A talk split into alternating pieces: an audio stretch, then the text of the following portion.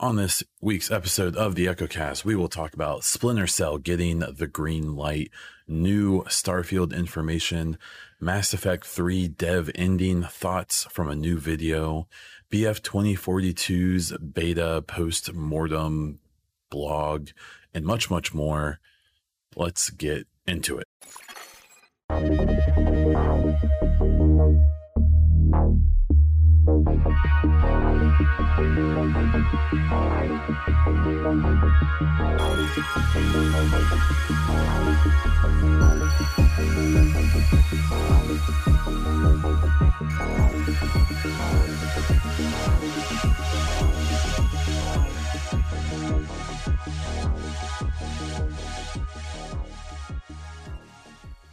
Welcome to the EchoCast. I am Morgan, aka Bond Diesel, and this is a podcast about gaming, tech, and whatever else I feel like ranting about.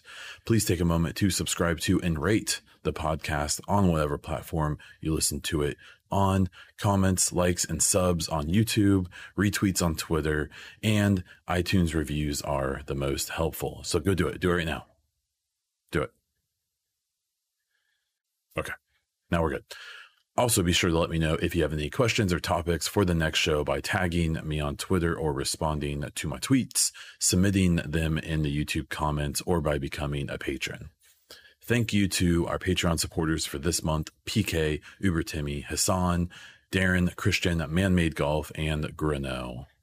If you would like to support this podcast and my other content, please check out patreon.com slash bondiesel. Your main perk to that is that if you don't catch the live recording, you do get the podcast a couple days early, and I am more than welcome to hear out any new or cool or whatever ideas for patron supporters. I am happy to oblige. Moving on to the gaming news from this week, our first story is talking about Uh, Splinter Cell supposedly being greenlit for a new game. So a big story uh, popped up. Um, it has not been confirmed by or I believe um, even commented on by Ubisoft, um, but there are some pretty uh, believable um, confirmations that um, a new Splinter Cell game has been greenlit. Um, if you don't already know, Uh, Splinter Cell hasn't had a new game since Blacklist, I believe, which is, uh, I believe, from the three sixty days.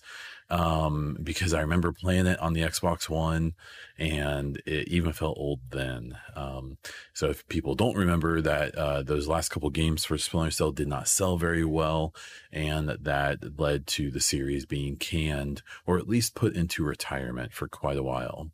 Uh, but don't worry, Ubisoft has been happy to uh, use that license as much as possible and throw it into every game that desperately needs some type of nostalgia and attention. The main one being uh, the last two Ghost Recon games made by Ubi Paris.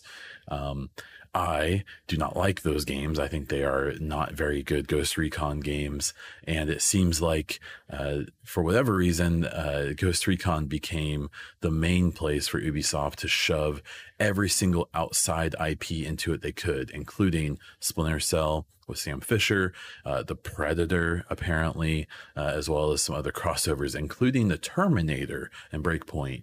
Uh, but that is a rant for a different day.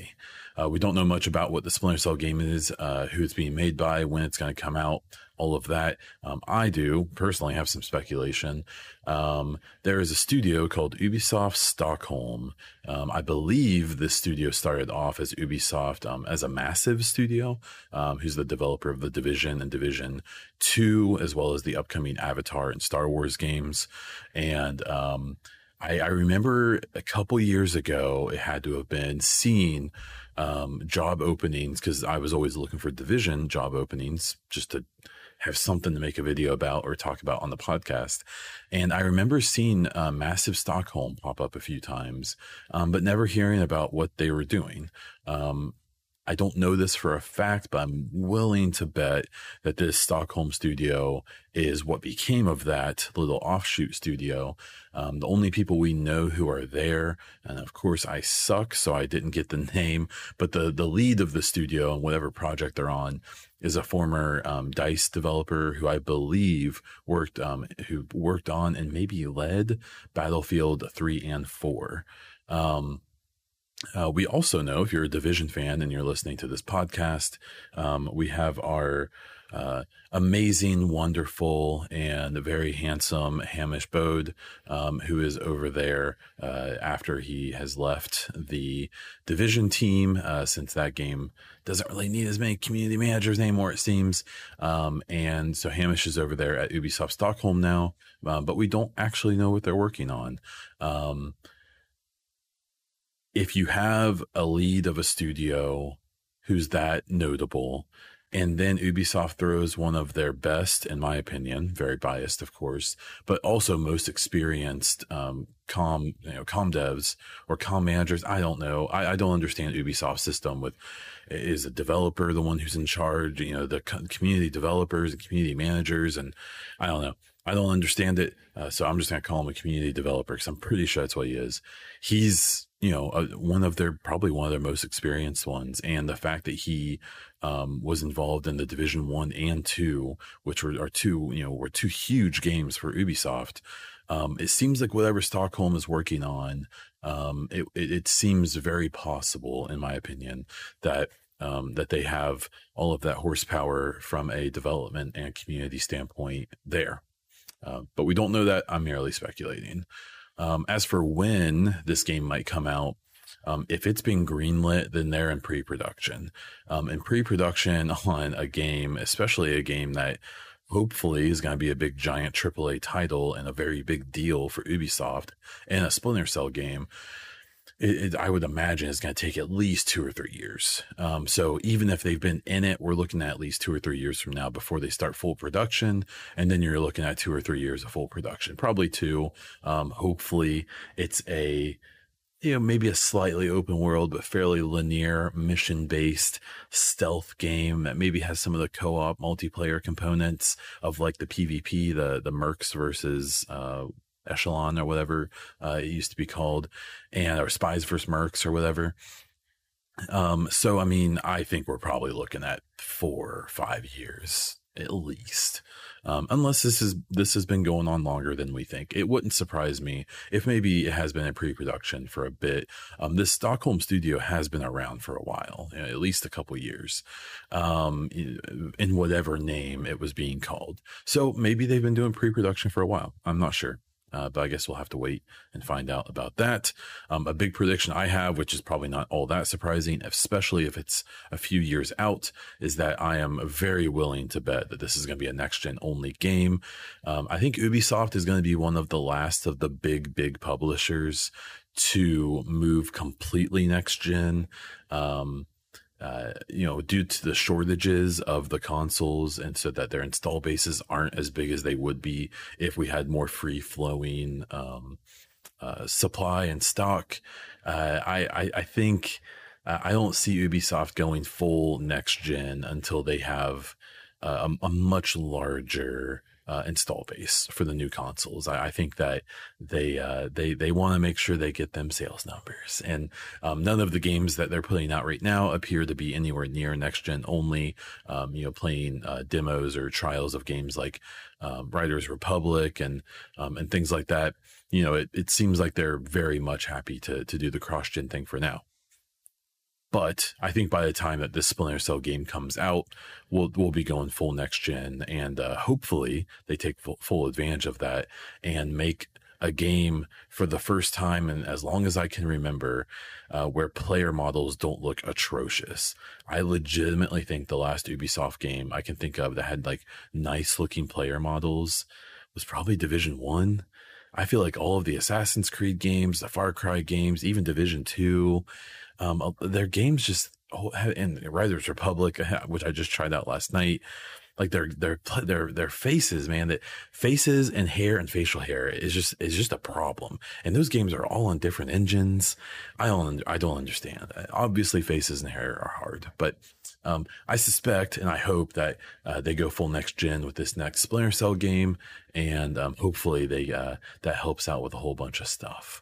Um, There's been lots of uh, reactions from the gaming community about this. Uh, kind of confirmation of of this finally happening. You know, there's been lots and lots of people um, kind of moaning and groaning about how Sam Fisher has been shoved into every different game that you can think of in the Ubisoft umbrella.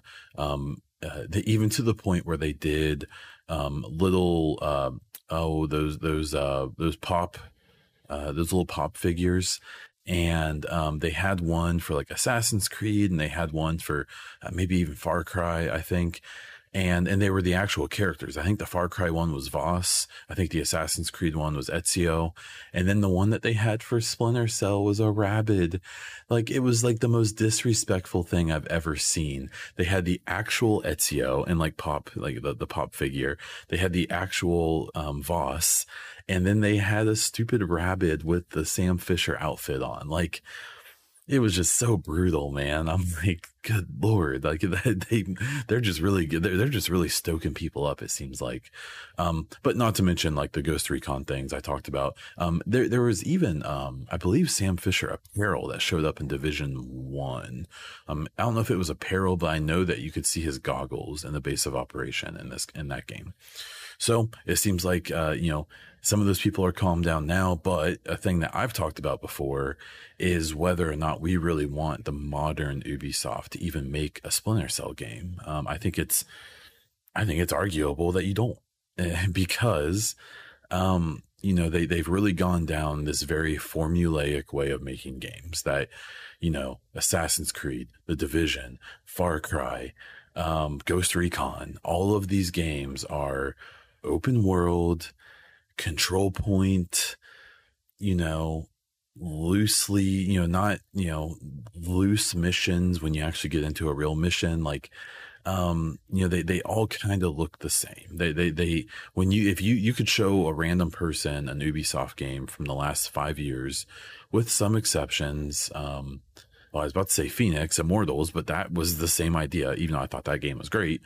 Um, you know, Rabbids, like the Rabbids Mario game is like one of the few games you could show someone and they wouldn't know who made it. Um, but, you know, most of their games, you could show someone who's a gamer uh, an unlabeled unlabeled game footage and be like, oh, that's an Ubisoft game because it has this, that, and the other, you know.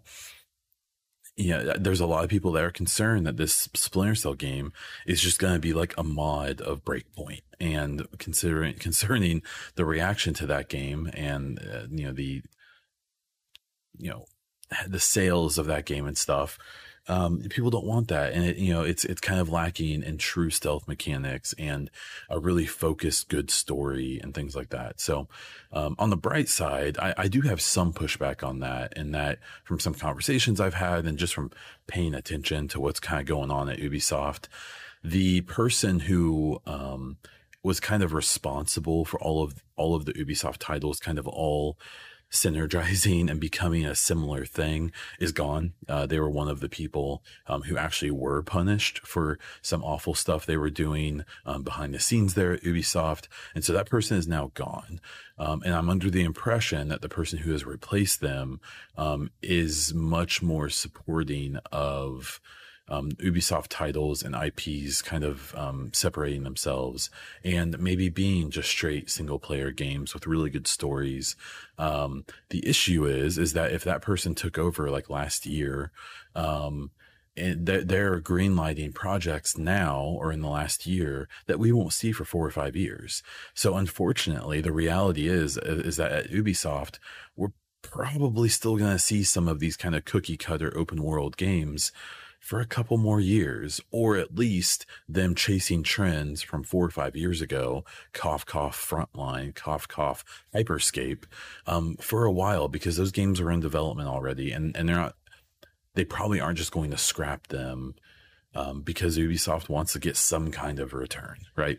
So I overall, I mean, I think Splinter Cell coming back is a great thing. Um, I hope it's given to a, you know, a studio that can handle it. I hope that that studio is allowed to make a Splinter Cell game and not just make a Splinter Cell version of the Ubisoft kind of staple. And um, I will remain positive until uh, given reason not to be, other than their like history and track record. The second story uh, today is talking about Starfield, uh, the Settled Systems teaser. Uh, as of today, I'm recording this on Friday. They have released this uh, trailer to everyone, but on, I believe it was Thursday, they sent out an email um, to an unlisted video where you could watch this a little bit early, even though it got shot around social media, uh, basically as soon as uh, anyone got it. And um, what it is, it's a short clip talking about the lore that will be shown in Bethesda's new Starfield game, um, talking about some of the factions, the world that you'll be kind of in, um, the company that our protagonist will be working for. Um, look, it's Bethesda. This is a concept art and, a, you know, basically concept art trailer. We've heard great things before with, you know, with Fallout seventy-six and with Fallout four, um, even though I kind of like four. I think four is not a, a terrible game. It's just not, uh, you know, it's not the step forward people were expecting. Same with seventy-six. Um, but it's hard not to get hyped, man. Uh, you know, they're, they're, they're saying all the right things. They're showing all the right stuff. Um, It's it's really exciting. And for me, what's so exciting, we'll be talking about Mass Effect in the next story. Um, w- what they've shown so far and talked about with Starfield gives me like heavy Mass Effect vibes, which is super exciting because I only got into Mass Effect this year. I'm ten years late, right? But I, it's my favorite franchise now. It, it's at least tied with The Division, and it might be above at this point. Um, the problem is, is that right now, from a Mass Effect perspective, you have the trilogy, which the Legendary Edition came out. It's great. It's a lot of fun to play. But after you've knocked out three or four runs, you've kind of done most of what you can do. I'm still going to play it more. Um, and then you have Andromeda, which I'm playing through right now. I'll be talking about that in the next uh, segment, um, which isn't as bad as people think, but it's not quite scratching that itch, right? And we aren't getting the next Mass Effect game for four or five years, at least, if not more. So with all of that, if you want that Mass Effect itch scratched, it looks like Starfield is at least going to try. I mean, we know it's going to have uh, hopefully a better and, you know, more of a callback to New Vegas or Fallout three, um, you know, social system where you, you know, have conversations and branching stories and, um, you know, you, you affect the world and how people react to you by the, the way that you, the things you do and the things you say. We know we'll have that from this in some capacity. Um, they have kind of like, um, a space punk kind of vibe going on that is futuristic. Like, it's not all broken down and old. Like, it looks futuristic, but it looks dirty and lived in, which is really cool. Um, And it comes out in like a year, like it comes out next year. Um, it, it was rumored. It feels like Starfield has been around forever because there were rumors about it for years. And then they finally confirmed it last year and, and that it's coming, or no, they confirmed it. Was it, did they confirm it this year? Um, but that's coming in twenty twenty-two and it's not that far away. And if it's a game who can hold, you know, us Mass Effect stands, uh, for a couple years, um, or at least a year or two, when we'll then probably start getting information about the next Mass Effect. Um, that's what I want from it. And, um, I'm really hoping that it ends up being like, you know, a, another totem on the Xbox kind of platform and the P C platform for people to get excited about with, you know, Hellblade and Halo and Starfield and, you know, future Elder Scrolls games and, and Fallouts and stuff like that. So, um, yeah, the, the trailer is great. I would go check it out if, if, if you haven't seen it yet. Um, I, I know it's hard to trust Bethesda again. I know it's hard, um, to not assume that it were, it's just going to be another Fallout seventy-six. Um, you know, like I said before about Splinter Cell, um, I will be hype until I have reason not to be, for better or worse. Life is too short. Uh, the next segment here is talking about um, a couple Mass Effect things. The main one being um, a video came out uh, yesterday by People Make Games on YouTube, um, where they interviewed uh, four or five or more um, ex-BioWare devs uh, talking about the the endings of Mass Effect three, which is a topic again after the Legendary Edition has come out. And um Uh, they're all former devs. They couldn't, they, they, I guess they reached out to try to get official commentary from BioWare and current devs, and no one was interested, which, especially after you watch this video, you'll kind of understand why a lot of them have to said, okay, we're going to move on. That is uh, not a part of our lives anymore. Um, but it's a really interesting video. And what was kind of cathartic about it um, is um, that the ideas, the, the alternative, the alternative ideas to the endings that we got and have now in the Mass Effect three, you know, final game of that trilogy, um, that the ideas that they had uh, instead weren't better. um, to this day, I have still not seen anyone propose, whether devs or ex-devs or even fans, endings that really are that much better than what we got. Um, I still think it would be nice if, um, if, you know, in Mass Effect three in general, but especially in the endings, if maybe we got a little more than just like, you know, uh, some screenshots of what happened afterwards and some narration. Um, and that maybe if some of those decisions from the entire series really truly impacted the fun, the end more. But, um, so basically what they talked about is that there were, um, there was still the, their other, their alternative idea, um, was that Shep would like plug into the Citadel when he gets there at the end, um, instead of kind of what we got where he talks to the Star Child, um, which is what a lot of people hate, and that he would do kind of a, it would be kind of an interaction similar to the, the V R uh, environment, um, that we saw in the, the Geth Fighters mission, um, at the end of the game. And that you would actually speak to a like trapped Queen Reaper who had basically been forced into this virtual world by the rest of the Reapers because they didn't want to listen to her. And, um, and that through this Queen Reaper, you would, uh, complete the game in one of three ways. And the first one would be that you could pull yourself out of the virtual world and destroy the console, which is analogous to the, the, the, the destroy ending and, that we actually got. Um, or that Shep would become like the King Reaper, um, and stay in that virtual world to control all of the Reapers with the Queen's help, uh, which is what very similar to the control ending that we got anyways. And then finally that Shep would convince the Queen, uh, Reaper to, uh, you know, combine all of the synthetics and organics, and it would become this uh, this symbiotic uh, world, which is essentially what we got with the synthetic world. So it was really funny when I finished this video. I just remember being like, I mean, I think that some people would have appreciated this like Queen Reaper interaction more than the Star Child. A lot of people hate that interaction. I personally don't. It doesn't bother me. I, I think it's fine. But um It was, what was kind of cathartic about watching this video is that you've seen people moan and groan about these endings for ten years now, or almost ten years. And at the end of the day, they really didn't have a better idea. Like, it's not like they scrapped a better idea and gave us the ones that we got. The ones that we got were the best ones they had. Now, in theory, in hindsight, could we go back and say like, well, we could have done these endings instead? Like, sure, that's easy to do. But I guess there is at least some uh, comfort in that. Uh, the endings that we got were the best ones they were coming up with. So, especially after they did the extended cut. So uh, I found that kind of interesting. Um, uh, I did do a video, which I'll talk about more in a little bit, um, talking about uh, kind of what I think we may see during uh, N seven Day, which if you're not a Mass Effect fan, November seventh of every year is N seven Day. Um, N seven is a military rank that the protagonist in the trilogy um, attained, uh, and it's a big kind of notable thing in the franchise. Um, and so on November seventh of last year, we actually got our first teaser trailer and confirmation that there will be another Mass Effect game, um, which was super exciting.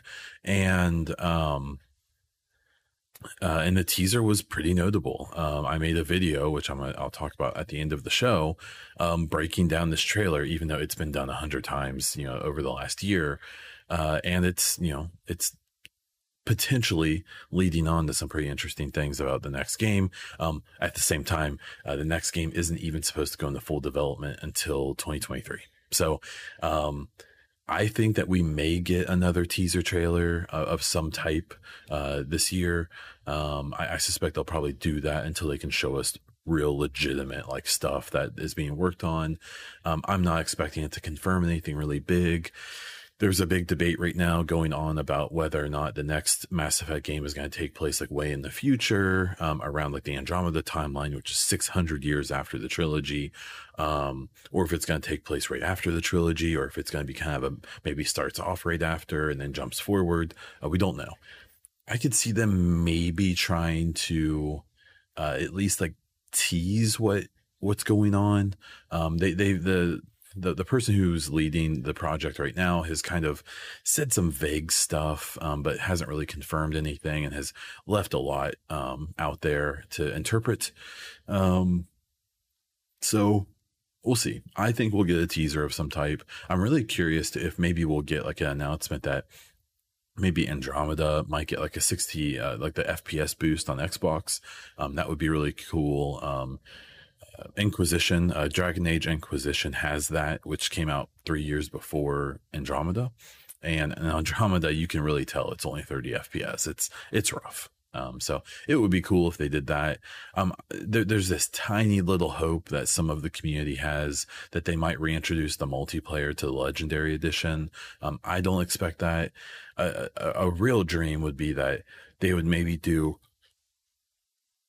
like almost like a like a Legendary Edition D L C and maybe include some dialogue and some story stuff that got cut from the original game and that they were able to fairly easily add in to the Legendary Edition. That's probably not going to happen. They're probably done with the Legendary Edition, but I'll definitely be curious to what they do or don't say for the N seven Day this year. And, um, We'll have to we'll have to wait and see. I'm hoping for a trailer. I think that's the most realistic thing. Uh, some kind of C G I teaser trailer, which may or may not confirm or at least tease some details about the next game. Uh, the final bit on this Mass Effect section is talking about Andromeda. I'm replaying it right now. Um, and it's a lot better than I thought. I, I, I've played it. I, I played Andromeda after my first Legendary Edition playthrough. I blew through all the priority missions. I didn't do anything on the side. And I left it being like, eh, that's fine, but I don't don't really want to play it again. This time I'm doing a much more, I'm not going to do a hundred percent run because there's way too much crap to do in that game that isn't that fun, but I'm doing a lot of side missions. I'm doing the loyalty missions with my crew, and I'm then slowly doing the main story and honestly enjoying it a lot more. It's, it's a solid game to just waste some time in. Um, I need a Mass Effect fix. I don't really want to play Division or some other games right now. So I'm playing Andromeda and I'm honestly having a pretty good time. It's got some really cool callbacks to the original trilogy, some really cool Easter eggs. The combat is pretty good. Um, the story isn't as bad as I remember, especially as I'm fleshing it out more. Um, there's a lot of quality of life stuff. Like, like when you go to a planet, uh, like, like when you travel to a planet in the trilogy, you would never see that planet. You would just see the inside of your ship. But in this game, when you do it, like you see the planet you're sitting by outside of your ship. It's really cool. The navigation of the ship is great. The navigation of the bases is really cool. The open worlds, I think, are like too big. Um, So I hope the next game finds a balance between like, it's probably going to be open world in some capacity, but maybe not quite as big. Um, but there, it's not a bad game, especially if you really give it a chance, which I'm trying to do now. And it's, it's been fruitful so far. So yeah, so Andromeda, if you're a Mass Effect fan looking for a fix or someone just looking to blow a bunch of time in a game, it's not the worst look, and, and try to play it on P C because on there you can play at sixty F P S or more. That's the way to play it. Uh, the next bit here is talking about the B F, uh, the Battlefield twenty forty-two beta, uh, what we learned blog that um, Dice and E A put out. Um, so the biggest news in this was the um, that they're going to keep the specializations the way they are. In the old Battlefield games, they've always had like like classes. So you had like an assault class who had certain um, abilities. You had a, a scout class that was like a sniper. You had a medic class that was a medic. Um, and then you had a support class that had certain things. Well, this time they're not really doing that. Instead, they're doing specializations. And it's, it's kind of like a hero system, um, similar to what uh, like Overwatch has or something like that. So the big thing is, is that each specialization has like essentially um, a little bit of a boost on something and then like a special skill or talent. Um, and so Uh, they've also revealed more of the specializations. And so there's there's one specialization where they have a grappling hook. There's a new one that they just showed that basically has like aimbotting, like like or not or like um like like where you can see enemies through uh, the walls, like aim hacks uh, essentially, um, for a short time. And um, I, I really I think they're fine. I think they're okay. Um, I, I think it's gonna be. Um, I, I really have a hard time believing there's going to be a lot of um, diverse in-game meta with this, um, because they aren't going to limit like how many people on each team can be a certain specialization. So I think that, that people are going to identify one or two specializations that are like the best ones, because it used to be that you could only use like certain weapons and and and uh, and equipment and stuff with certain classes. Well, with these specializations, everyone can be the same specialization, but one person can have an L M G and the other one can have a sniper. Um, and then you can even like, you know, select any of the equipment you want. So ammo resupply or uh, rocket launchers and things like that. So I, I think my main issue with the specializations is I think that one or two or three are going to become meta and no one's going to use the other ones. Um, and I don't love that. Uh, I, I prefer the class system for that. And uh, there were even servers that would like limit your class system before. So you couldn't have a whole team of snipers. Um, you couldn't have a whole team of medics or assault or support. You know, they would like force diversity in that, uh, which I think made the game more interesting. But Uh, though you would back then have people uh, just make their own squad so they could pick whatever they wanted, uh, until servers would put limits on the number of squads as well. So um, they also talked about a bunch of quality of life updates for Battlefield twenty forty-two before release, like uh, U I, the U I design in general being um, put together a bit more. A big one is the kill feed being at the bottom middle of the screen and not, I think it was on the left side or something before during the beta. Um, that's such an iconic Battlefield thing for that kill, uh, for, for really not just kill count, but, or for kill messages, but for anything that you do. It just always had this, like, this, this very iconic thing of it. It popped up in the bottom middle of the screen and would go up and then it would disappear. And it was just very satisfying. You would blow up a, a transport that would have like five enemies in it. You'd see all those kills pop up. It's just really cool. And I'm, I'm glad they, they had the, uh, the sense to do that the right way. Um, they uh, also talked about other things like rebalancing how many tanks are on the map that we got to play orbital, um, and, and probably rebalancing that on other maps as well.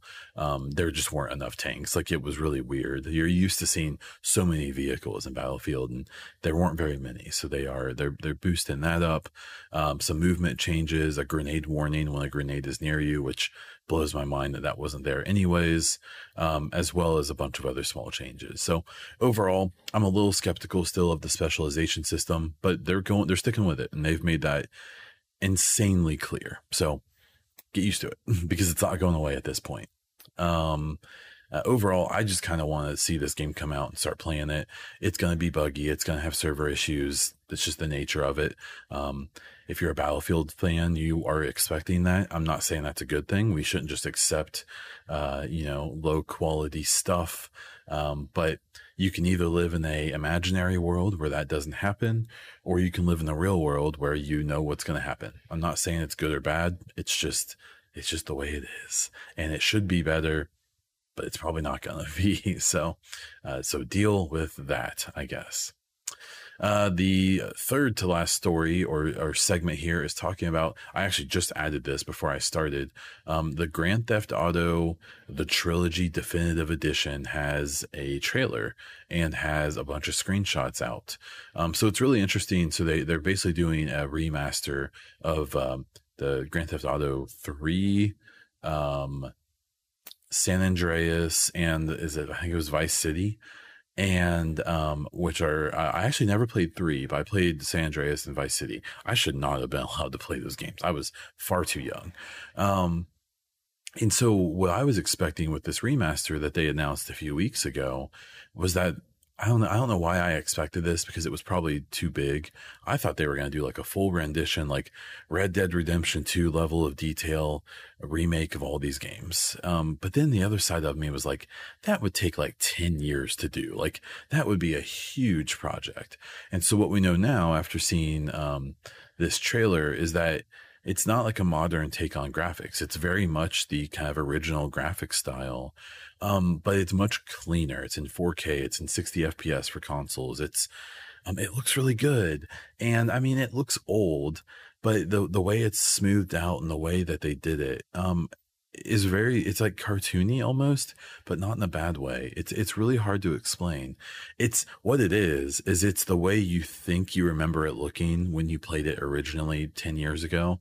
Plus, um, it's what you think, like when you think about like, oh man, San Andreas was awesome. And the way you see San Andreas in your head is the way it looks now. Because if you look at actual original San Andreas, it looks terrible. It looks so bad. It's very, very bad.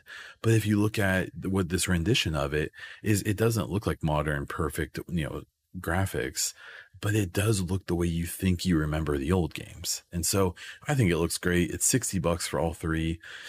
I don't know if that's going to be a day one thing for me. I'll probably wait for a little bit, but I will probably end up getting it because that, that series just has a lot of, uh, a lot of nostalgia for me. And, and I am curious to what I'll think of those games as an adult when I played them all as a child the first time. And I didn't understand a lot of what they were talking about. I didn't understand a lot of references they were making. And um, I didn't kind of have the view of the world that I have now that um, is addressed a lot in those games, especially San Andreas. So um, yeah, so I'm excited for it. I think it looks really cool. And um, I'm I'm definitely interested to see uh, what the reaction is going to be when people get to play it.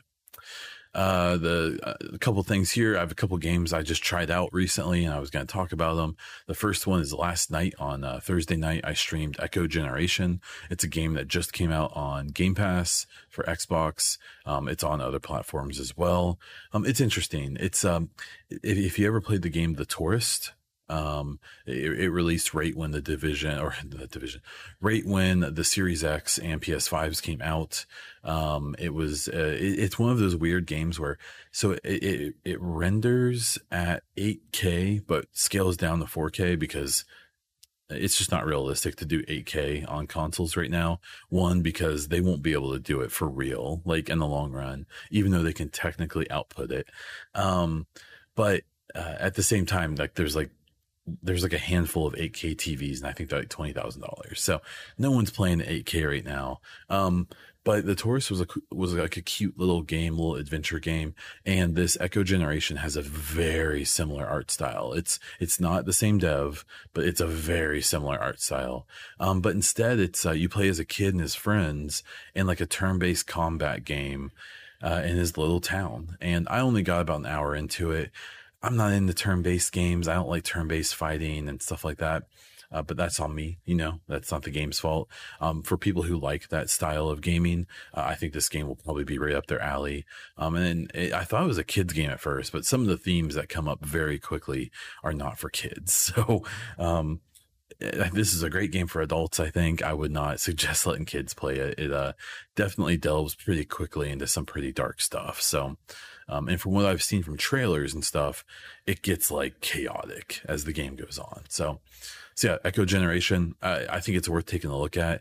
Uh, my biggest thing is that the, uh, and I'm sure the soundtrack kicks in later in the game, but the menu soundtrack is one of the best soundtrack songs I've ever heard in my entire life. It is so good. If you check out my Twitter at Bond Diesel, I posted a clip of me reacting to it and like losing my mind because it's so good. It sounds so cool. So, uh, and then the last one here is talking about Back four Blood. A few people asked me to, um, to talk about that.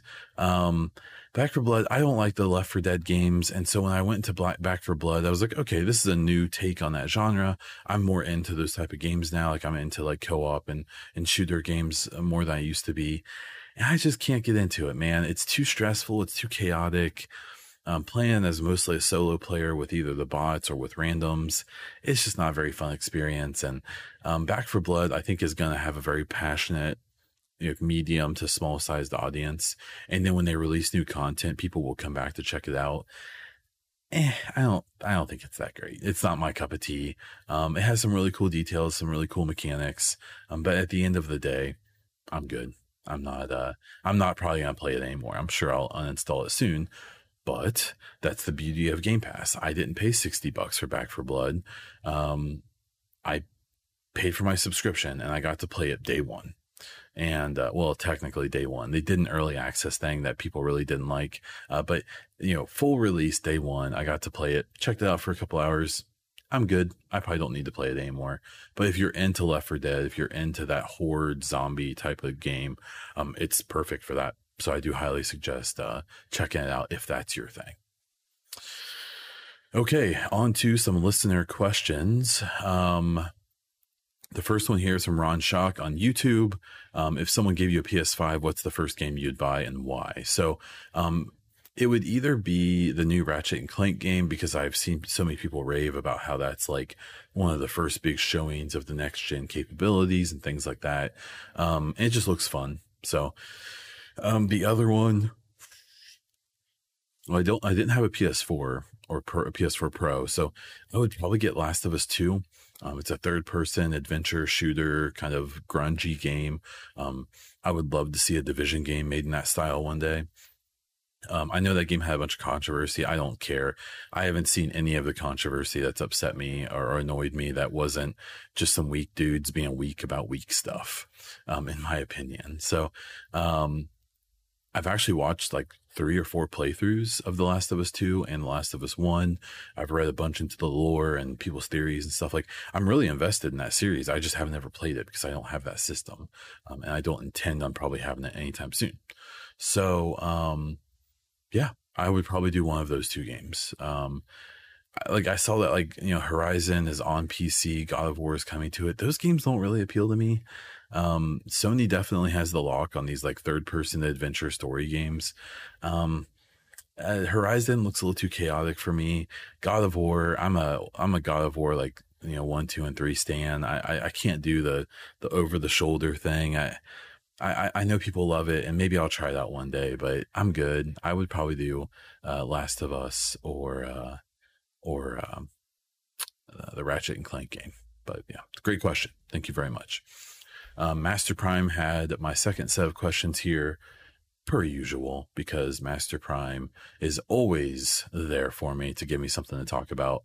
Um, the first question, do you think the Division two needs loot three point oh? If you don't know what that means, um, about a year and a half ago, uh, a big update came out for the Division two that, um, kind of simplified and, um, kind of redid the loot system.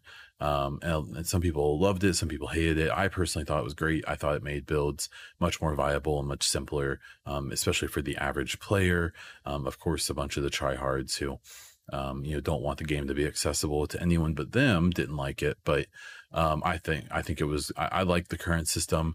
I think it could use some tweaks, but I don't really think it needs like a full on three point oh revamp of the entire system, mostly because I think it'll be a huge mistake if they try to make people grind more levels with this new Division two content that's coming, um, and get rid of everything that you farmed for the last year and a half, two years. Um, if, if they try to bump up the level, people are going to lose their mind. And I will play the content, but I will probably not stick around afterwards. So, um, yeah, I think that's a very, a very risk, risky thing they could do, is to do a loot three point oh, but we'll have to wait and see. Um, and then the second bit, uh, second question here is thoughts on the Uncharted movie trailer. It's a game movie, man. I don't know. I, I've seen some mixed reactions to it. I like Tom Holland. Uh, you know, it, it, I think it's going to be an is what it is type of deal. It's, uh, you know, even if it wasn't a game movie, it would have appeal, uh, because of the people in it. I don't know. I'm not really that invested in Uncharted. Um, I'm hoping for a cool, um, adventure game. It, people were commenting about how Red, Red Notice, um, the movie being made by Netflix, who's being, um, directed by Rosten Thurber, who is going to be the director of the Division, uh, movie, um, which is probably about to get started filming by him. Um, now that Red Dawn, Red Notice is done and, and everything. So, um, yeah, I don't know. I, I it, a lot of people were talking about how the Uncharted, uh, uh, trailer felt like less of an Uncharted trailer than the Red Notice one. So uh, we may have some uh, some copycat stuff going on there. Um, indie content updates. Um, uh, I have a, a What's Next for Mass Effect video um, over on my YouTube, so please check that out. It's just Bond Diesel on YouTube, um, where I do about, I think it's twenty-eight minutes of me talking about what I think is going to happen in the next game based on what we learned in the the trilogy and Andromeda. And um, I do a big breakdown of the uh, teaser trailer from last year's N seven Day um, and talk about uh, how after playing through the main trilogy a few times, playing Andromeda a bit now, um, what I think they're trying to tell us with that trailer. So um, go check that out for sure. Um, and the last bit here is um, if you're a patron, if you're given bits or subs or whatever you do, um, uh, any money that I'm getting now for the stream will will get saved up invest and and invested into a better camera. Um, I'm sick of using my little Logitech nine twenty. Uh, it does an okay job, but I would like to be able to do um, a little bit more um, with, with uh, doing like narrative videos and stuff like that and showing myself and not having to make it super small because the actual resolution of the camera isn't anywhere near as good as it needs to be.